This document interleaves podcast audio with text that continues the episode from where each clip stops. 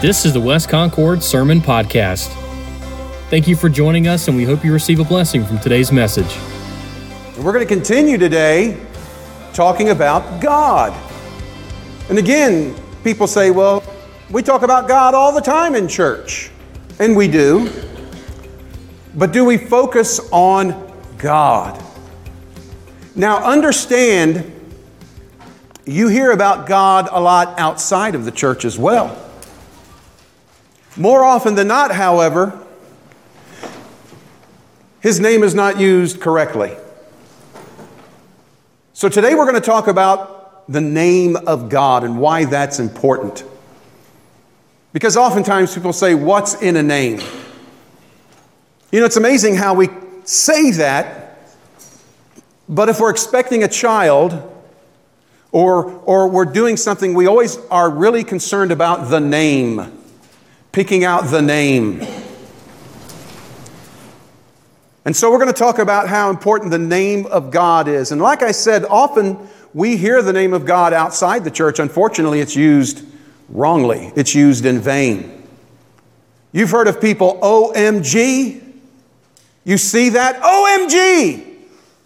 Or they go around saying, Oh my God. Now, it's one thing if you're dangling from a precipice and you're fighting the thing and you're going to fall into the mouth of some creature, that might be considered a prayer.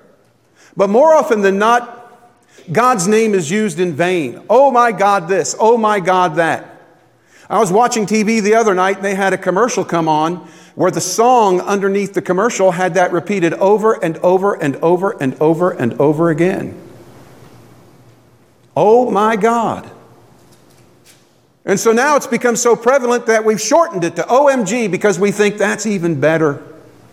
That's okay. But it's really not. As a matter of fact, when I say this, there are probably some people saying, oh, you're making too big a deal out of this. You're making too big a thing. Oh, it's just part of the culture. Boy, there are a lot of things that are part of the culture we ought to make bigger deals out of.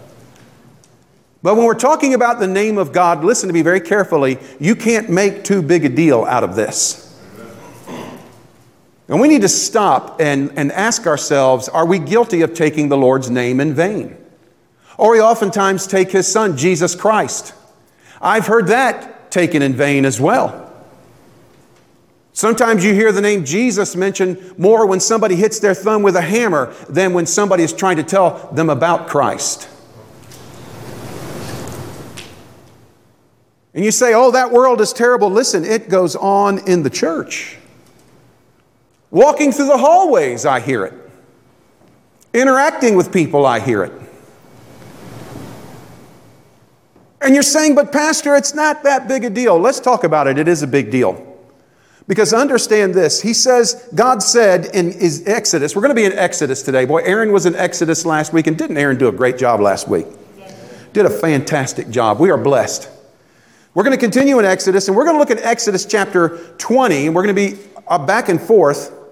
But one of the Ten Commandments, and I know there are some of you out there saying, Brother Mike, because you're armchair theologians, Brother Mike, we're under grace, we're not under the law anymore. The Old Testament doesn't matter. Listen, the Old Testament was Jesus' Bible.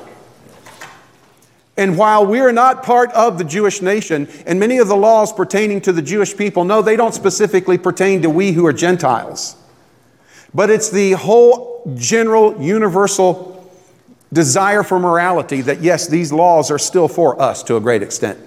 If not specifically, generally speaking. And one of the commandments, the third commandment says in Exodus chapter 20, verse 7, you shall not take the Lord, the, the name of the Lord your God in vain.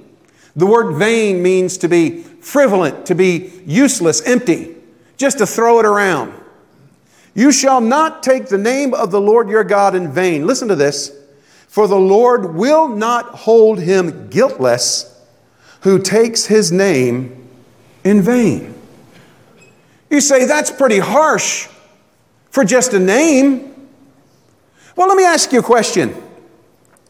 How would you feel if you and I were out there working on a project and I'm out there hammering and I'm such a great carpenter, okay, you know I'm going to hit my thumb with that hammer. Can you imagine if I went and took a whack at my thumb and I called out your mother's name? How would that make you feel? Or if I had a flat tire, I'd call out your dad's name as a curse word and a byword. How would that make you feel? But beyond that, God's name is even more important than just hurt feelings and inappropriate manners. I want you to see something that I found as I was cruising through the internet from desiringgod.com. It says this It says, What so many fail to see is that God, uh, God's jealousy for his name. Wait a minute, God's jealous? I thought jealousy was a sin. Well, different aspects of jealousy can be wrong, but listen, jealousy in and of itself, when you love something and you don't want it abused or taken away, that kind of jealousy is okay. And yes, God has a jealous uh, aspect about him because he loves his children, he loves his, his, his whole aspect. And when it's abused or his children are abused, of course he's going to be jealous, or when somebody threatens to take them away from him.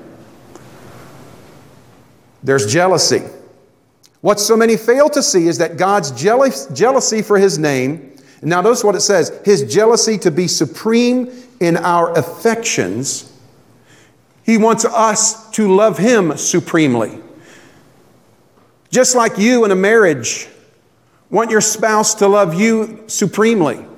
How would you feel if your spouse said, You know, you're all right, but I really like our neighbor? You're all right, but that coworker at, at, at the cubicle next to me, wow. I think that would bother you, and rightly so. How about you parents with children? You know, yeah, mom and dad, we love you, but we like playing over the Smiths a whole lot better. Don't tell me you wouldn't be jealous over that. God wants to be supreme in our affection, and He deserves that because He's God. We've already talked about that. It goes on to say, His jealousy to be supreme in our affection is our salvation and joy. Because we will see later on that there is no salvation apart from the name of God. We find our salvation in Him, and we must and should find our true and ultimate joy in Him. We did a whole series on the book of Philippians talking about the spirit of joy. Where does joy come from? Well, it comes from God. And we experience that joy when we're focused on God. And we talk about his name. And, and here are some examples of God's name in Scripture and the import of it and the power of it. It says in, for instance, Psalm 25 11, it says, For your name's sake, O Lord, pardon my guilt, for it is great. The psalmist recognizes God's forgiving aspect in his name. How about this? Deliver us and atone for our sins for your name's sake. Psalm 79. He saved them for his name's sake. Psalm 106. The name of the Lord is a strong tower, and the righteous run to it and is safe. Proverbs 18 10. So therefore, we don't treat, uh, therefore, we don't we don't treat the Lord's name in vain. It is powerful, it is important for salvation, for joy, for safety and peace. And to just throw it out there without care, without concern, and even using it as a byword, a curse word, is the epitome of insult to Almighty God. His name is that important. So that's why we're studying God over the next few weeks. We're getting a right and proper understanding of God, who He is, and His name figures into that. And as I said earlier, we quoted from Thomas Aquinas talking about how erring in one part at the beginning can throw off your trajectory for the rest of your life. Uh, Dr. Norman Geisler said the same thing in a sense, along with Dr. Doug Potter in their book on theology. It said almost all of one's study of the Bible is an outworking of their understanding of the nature of God. When you study your Bible, your study is going to be colored and influenced by what you think of God, how you think God is, who you think God is, what about his characteristics, how does he respond, how does he react. Almost all of one's study of the Bible is an outworking of their understanding of the nature of God. Hence, a mistake here can have drastic consequences in other areas of Bible doctrine. Do you know why we have so many denominations and there are so many interpretations of Scripture? It's because people are not surrendered to the power and majesty of God enough for them to accept the way God has written His Word. And so they go off on tangents and they focus on things that scratch their itch, tickle their ears. And therefore, you have denominations, you have disagreements, you have disputes. Because we are not settled on our understanding of who God is and what He wants. So, this morning we're going to continue in the book of Exodus, and we're going to ask God Actually, we're going to be in Genesis. We're going to ask God what exactly is His name and what does He want. So let's bow together in prayer. Heavenly Father, we are grateful to be here this morning. Lord, we're living in a culture that is quickly divorcing itself from you and from your word and from your values. And Father, the sad part about it is the church is not far behind. Father, we have let down our guard. Father, we have grown distracted and indifferent to the things that you've presented us about yourself and your message and your mission. Father, I ask, starting with me, that you would forgive us. And now, Lord, as we open your word to seek your face, I pray that you'll help us. We ask this in Jesus' name. Amen. So, as we get into this this morning, we're going to go over to um, Exodus as we look at the burning bush. Remember the story of the burning bush? It's one of the well known stories in Scripture. Moses, at 80 years old, 80 years old, had already been the prince of Egypt for 40. And then for another 40, he went to the wilderness and wandered around. Now, you know, we talk about that. And here is a man of God, one of the heroes of the faith. And what an extreme situation his life had been. At one minute, he is at the center of power, living an opulent, glorious lifestyle. And the next 40 years, the next minute of his life, out in the wilderness, tending sheep for his father in law.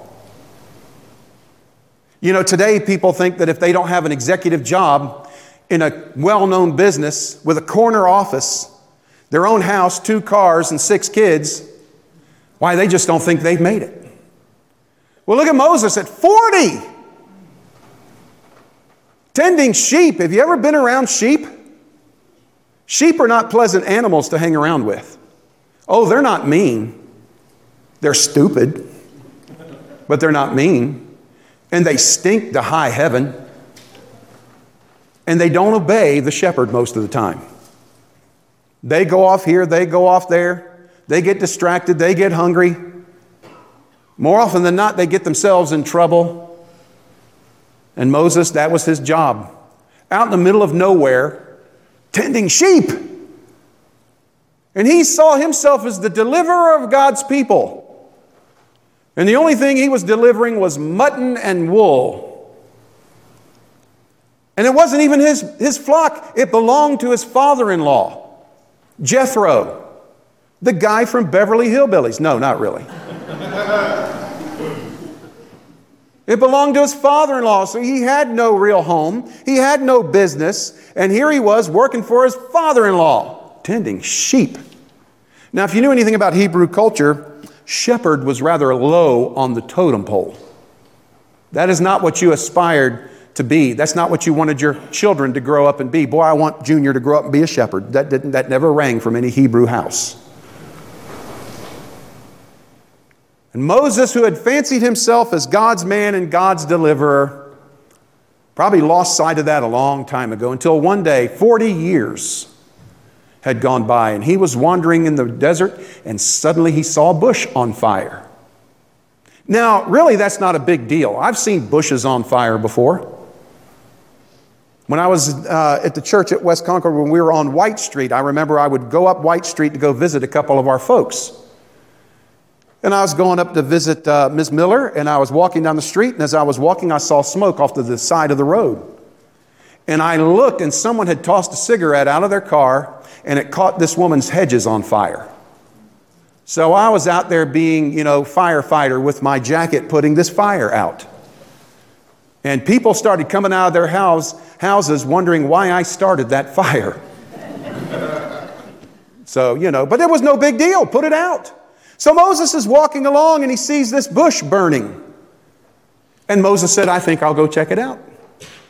So he goes over to this bush and then he realizes wait a minute, this bush is not burning up.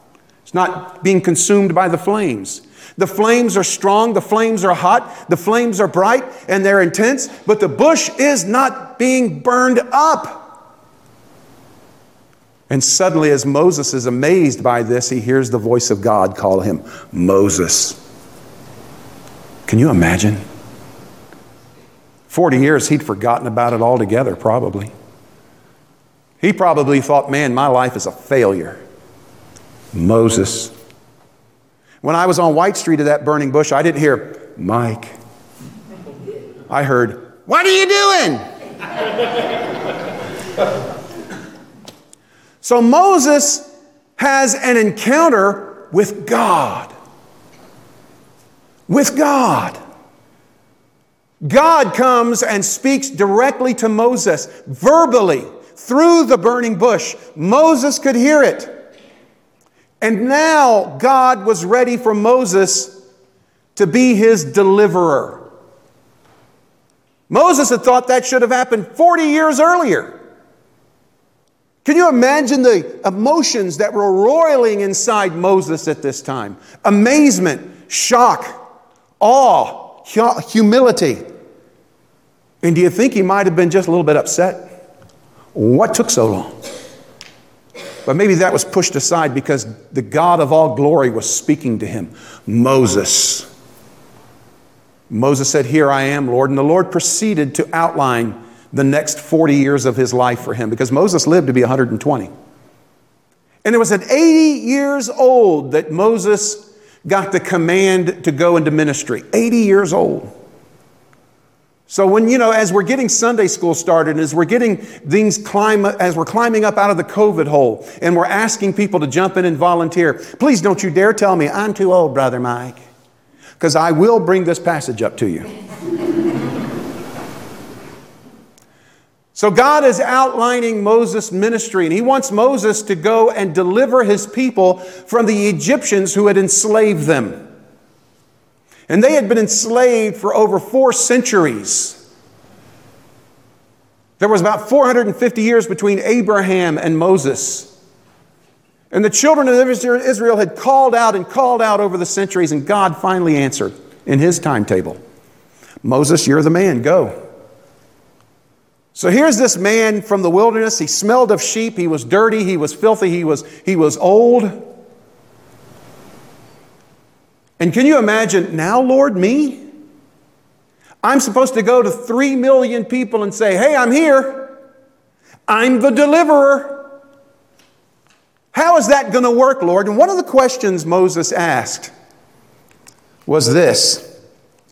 And this is the ultimate question. Look what he says. He said, verse 13 is where we are. It says, Then Moses said to God, after God had kind of outlined everything, it says, Indeed, when I come to the children of Israel and say to them, The God of your fathers has sent me to you, and they say to me, What is his name?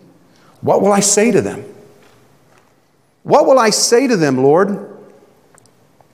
So here we have the ultimate question Who is God? Who is God? And people are asking that now all the time still. Matter of fact, ever since the Garden of Eden, it has never been off the table. People have been asking, Who is God? Who is God? And people have been answering. Some people say, Oh, there's not just one, there are a bunch of them. Or they, there are two of them. Or this God is a fish, or this God is a cow, or this God is, and they, and they create images and idols. Well, the whole idea of there being multiple gods is impossible anyway. There can't even be two gods. Because by very nature, God is not uh, limited to space and time and matter. We talked about that a few weeks ago. God is om- omnipresent, He's everywhere at once, He's not limited. How can you have two gods and both of them be unlimited, for they would limit each other? How can you have multiple gods? Because then they'd really limit each other and they would not be gods, they would not be deities. You can only have one God. So we have one God. How do we know there's one God? Well, look around you. You see all this stuff? Grass, trees, sky, birds, squirrels, you. We know there's a God because we exist. We had to come from somewhere. Humanity has not been around forever. The earth is not immortal. The earth had a beginning. Matter had beginning. Time began. Space was created by someone who is outside of space, time, and matter. The Bible says what in Genesis chapter 1 verse 1? In the beginning God created. God is the ultimate answer. God is the ultimate creator. Who are you? Moses wanted to know. And that's a valid question. God, who are you? And what do we call you? That's the question he asked. What is his name? And people are asking that today. Who are you? Who is he? Who is God? What does he want? What is he like? That's what we're trying to answer here on Sunday morning. But God had an answer for him. God had an answer for him. I want you to notice that's the ultimate question God, who are you and what is your name? Now, some people say, well, the name of God is, is uh, Allah. People say Allah. Matter of fact, Pastor, I had somebody tell me once, we worship the same God as Muslims. We worship the same God as Jews. We worship the same God as, as, as Buddhists. Joke is on them, Buddhists don't worship a God. Buddhists say everything is God, including that chair you're sitting in and the carpet I'm standing on. Buddhists are basically what are called pantheists. They think everything is God, and therefore they're atheists. They don't believe in a personal God. But what about Jews, Christians, and Muslims? Don't we all worship the same God? No. The reason why is when you understand who God is and what He is from their vantage points and compare it with the vantage point of Scripture's God, you have total divergence. It's not, well, we're all going toward the same God. It's not like that at all. Allah, for instance, is not a God who is three and one, one and three. Allah is not a loving God. Allah is not interested in you being his child. As a matter of fact, it says in the Quran, to say that you are God's child is the ultimate sin in, in Muslim belief, in Islam. As a matter of fact, the Arabic word for that is shirk. Anyone that claims to be a partner of Allah, anyone that claims to be a son or a daughter of Allah, is guilty of the ultimate sin that will condemn them to hell. Allah doesn't want to be your father. Allah never wanted to be anybody's heavenly father. And so, those kinds of differences, Allah, eh, Muslims do not believe in three and one, one and three. Allah is just one guy, one God. Jesus isn't his son. Oh, they believe Jesus was a great prophet.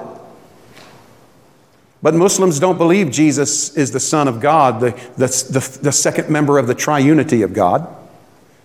And with Jews, now in the Old Testament, Jews had an understanding of God. That's our roots. Christianity comes out of Judaism.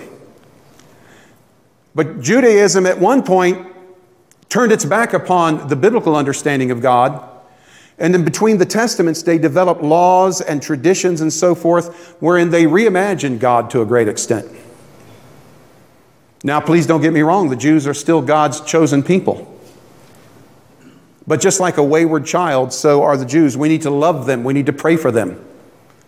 That's why some weeks ago we talked about pray for the peace of Jerusalem, pray for Israel. They are God's people. Unless we think we're better than anybody else, there are many people who call themselves Christians who have got a distorted, unbiblical viewpoint of who God is, which is what we're trying to correct. So to say that, well, Pastor, all the religions in the world lead to God, he just goes by a different name, is, is erroneous. Because the beliefs about God in their religious system are so contradictory to the beliefs of other gods and other religious systems, it can't be the same person or the same being. There is only one God. There is only one God. So, what is his name? That is the ultimate question. Who are you and what do we call you? Well, Moses is going to get his answer. Look at verse 14. Well, Lord, what do we say who your name is? What do I tell them? Well, verse 14, and God said to Moses, I am who I am. What? What? Wait, wait, wait, Lord. You said what? I ask you, what name do I take? And you say, I am who I am? You know, that doesn't sound right. I was thinking of something like Bill or John or something like that. What kind of name is I am who I am? Well, it, it sort of loses something in the English. In the Hebrew, there are actually two words used in this passage, and both these words refer, they're sort of the same root word in the Hebrew. But first, the word when he says, I am that I am, is in the Hebrew, aha. That's kind of funny, or ahaya. There's aha in other places. It sounds like I found something, aha, okay? It sounds somewhat like that as it's pronounced in Hebrew. Chaya, aha, it's all from the same joint word or root word, Yahweh. And here he's saying, I am the self existent one. I am who I am. Speaking of the fact that God is existence itself. As I said earlier, God is not bound by space, matter, and time. God has always existed. He has never not existed. In the Ya'aha or Yah uh, Haya, it's a little difficult to keep these straight, and Yahweh, they all speak of the fact that God is self existent because he is existence himself. Aristotle and Thomas Aquinas spoke of contingent beings and necessary beings. You and I are contingent beings. What does that mean? It means that we are exist contingent upon someone else's existence. You were born, you had parents, you're here because your parents gave birth to you. Your parents exist because their parents gave birth to them. You rely upon the things of nature to keep you alive water, food, oxygen, shelter. We are contingent beings. In other words, we depend upon somebody to bring us into existence and to care for us. God, however, is existence itself. He is a necessary being. He is, a matter of fact, the only necessary being. Without God, there would be nothing else. Without God, there would be parents, no parents to have children. Without God, there would be no food to eat, water to drink, air to breathe. He is the necessary being, and there's only one, and it's God. You can't have two necessary beings because they would cancel each other out. So God is self existence, He is existence itself. That phrase, haya in Hebrew, literally means I am. Not I was or I will be, I am. God is eternal, self existent, and He is the essence of existence. Oftentimes people will say, Well, what did God do before He created people? What did God do before He created the world? God did, God existed. I'm a human, you're a human. I can't comprehend much of that. I live in time. God exists outside of time. That's how we can say that God has already lived his, your life with you from birth until death. Think of it as standing on a building and watching a parade. When I was growing up in Tampa, we had what was called the Gasparilla Parade every year. They still have it. Because sometime in the 18th century, some pirate, Jose Gaspar, invaded Tampa and took it over and raped and pillaged. And for some reason, they celebrate that now. Go figure. But every year in Tampa, they'd have the Gasparilla Parade. When I was little, I would stand on the street and watch the parade, but I really wouldn't see much of other than people's knees and legs because I was tiny and the parade was out there.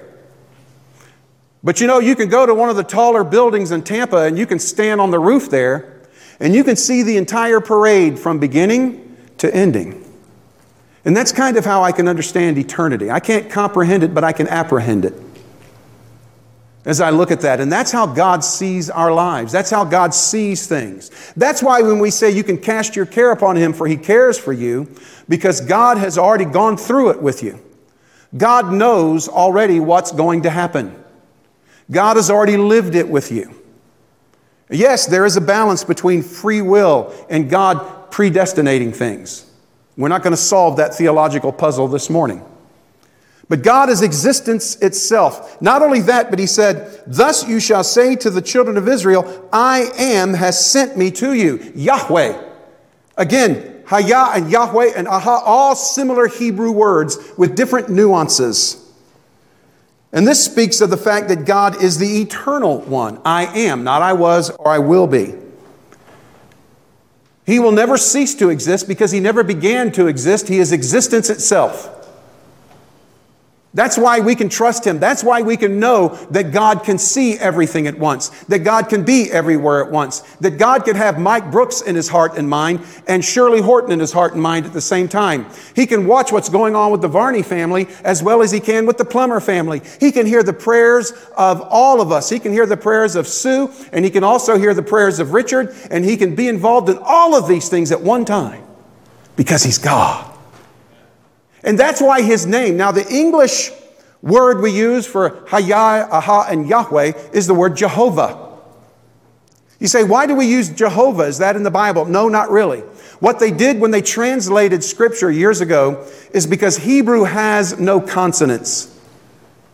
Hebrew is all vowels, there are no consonants. So, in order to make, instead of Yahweh, they decided to inject consonants, a J. There's no J in the Hebrew language.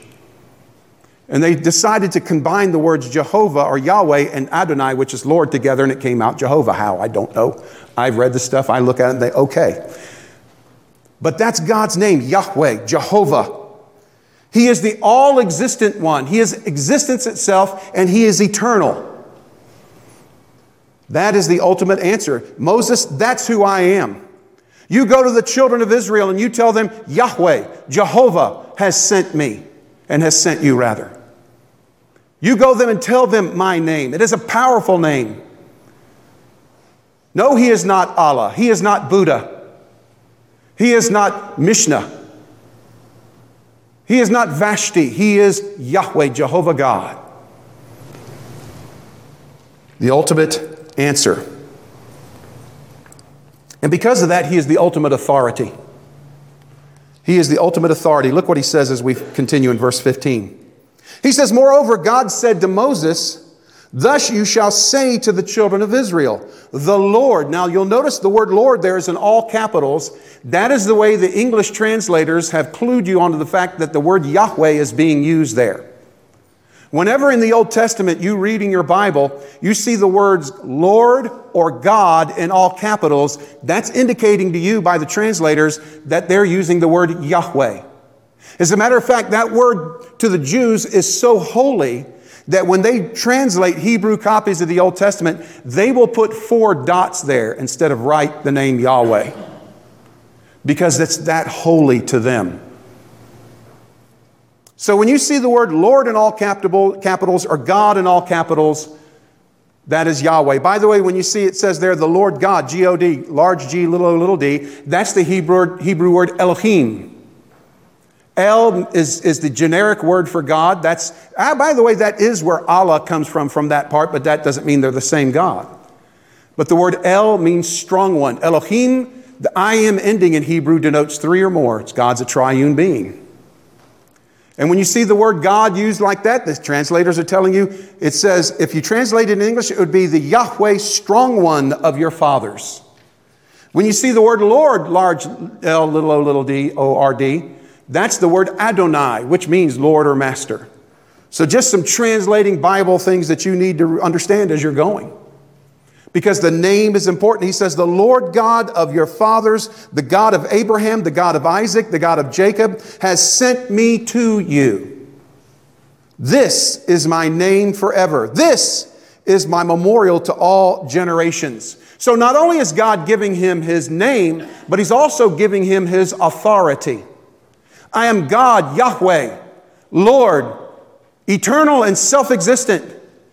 I am also Lord and Master, the strong one. In other words, Moses, I am your God. I am your God. I have authority over your life. And the same God that appeared to Moses is the same God that we gather and worship today. Just as this God had authority over Moses' life, so this God must and should have authority over our lives as well. And so here's the question Does this God, Yahweh, have authority over your life this morning? Does this God have control of who you are? Are you willing, like Moses, to go and have that burning bush moment? I'm not talking about a physical copy of it, but I'm talking about where you realize that you are so close to God that, yes, even the ground that you occupy is holy, set apart. Do you know God in that way? Do you know God in that sense? Have you sat down and just comprehended and sought out the vastness and amazement that is God? Yahweh, the eternal self existent one, Elohim, the, the strong one, Adonai, the Lord and Master. Is he your God? Or is your God the bandy legged old man who sits up in heaven and jumps every time you snap? Or is God your therapist that you go see him when you're struggling with life, but ignore him the rest of the time? Or is God your checking account that you can call upon him when you need something, but you forget him otherwise? Or is God who he is, the authority in your life? Not only the authority in your life, but he's not a God, he is the God. So therefore, he has the authority over all life. And we live in a culture today that is spitting in the eye of that authority. We see a culture that is running away from God. And so we're telling God, no, you don't know what you're talking about when you give standards and guidelines for your creation. This month is Pride Month.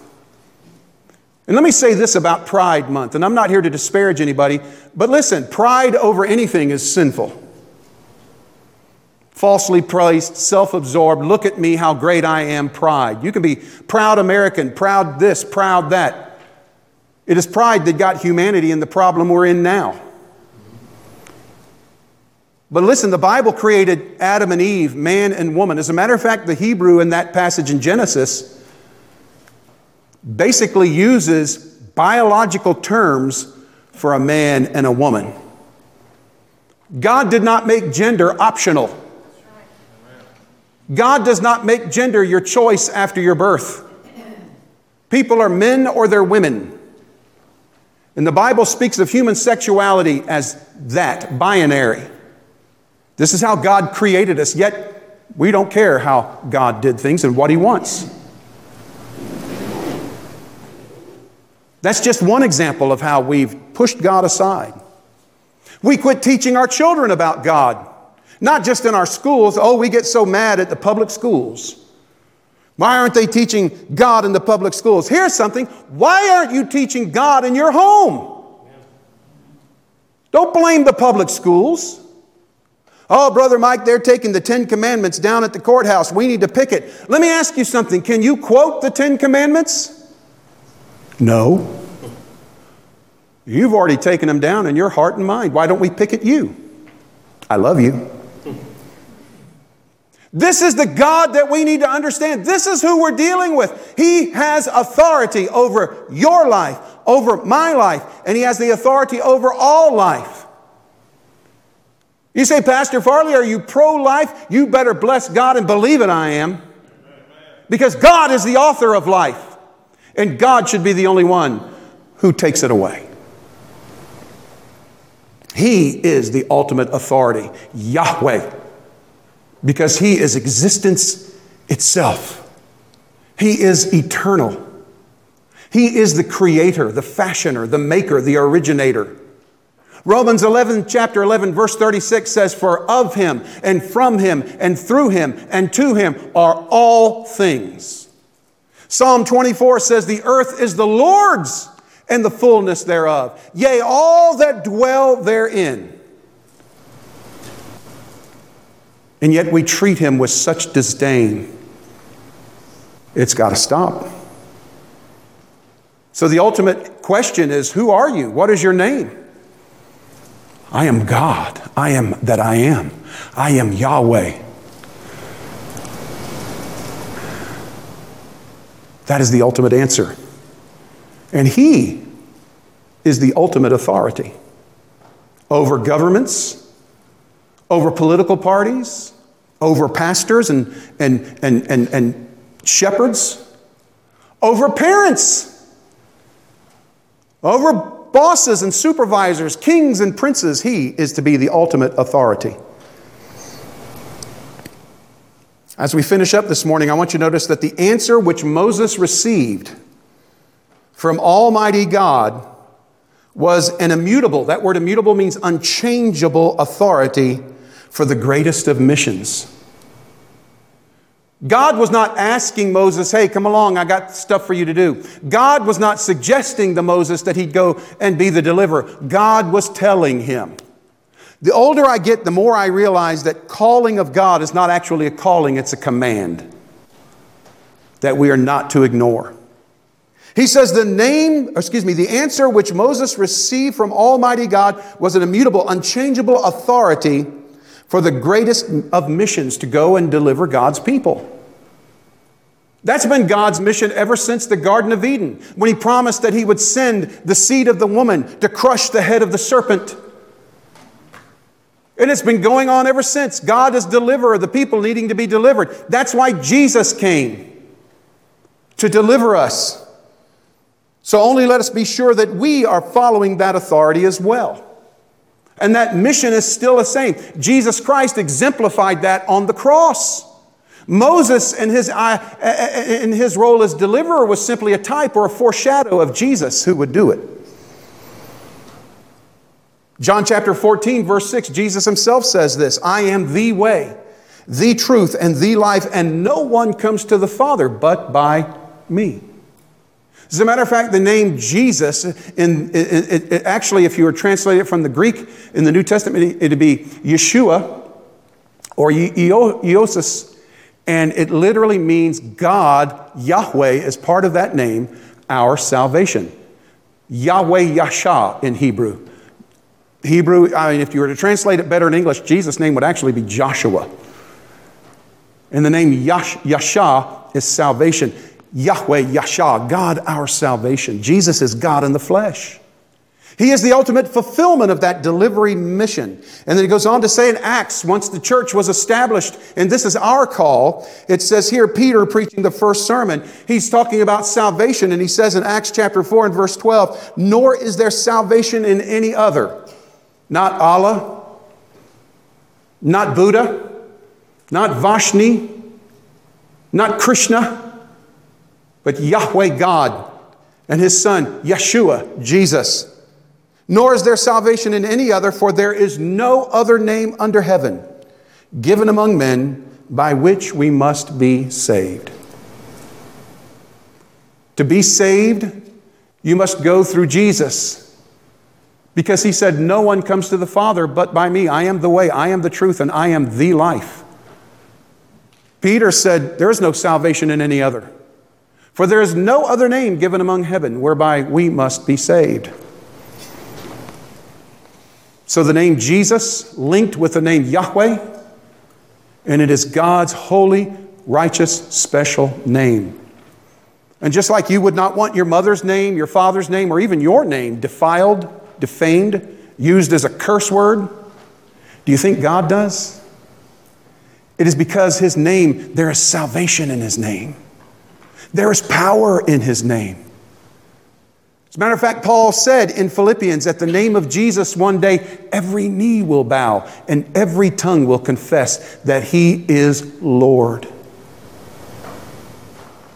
And so, no, we should not take the name of the Lord our God in vain. We should not treat it like a byword, a curse word, a throwaway. And I leave you with this again, Proverbs 18:10. We should run to the name of the, of the Lord. For Proverbs 18:10 says, "The name of the Lord," and that word Lord is in all capitals, it's Yahweh. The name of the Lord is a strong tower. The righteous run to it and are safe. So this morning, I ask you, do you know God? Have you spent time getting to know God? In your bulletin this morning, there are lists of different characters of God, character aspects of God's nature. Some of the names there Jehovah Rapha, the God that heals. Jehovah Jireh, the Lord that provides. You read those Elohim, El Shaddai, God our shield. Go through those names this week. Get your Bibles out and go through them and learn about this amazing God you say that you love and worship. Run to Him, run to His name, and you will find security and safety. For additional sermon resources and to find out who we are, visit us online at westconcordchurch.com. Thanks for listening.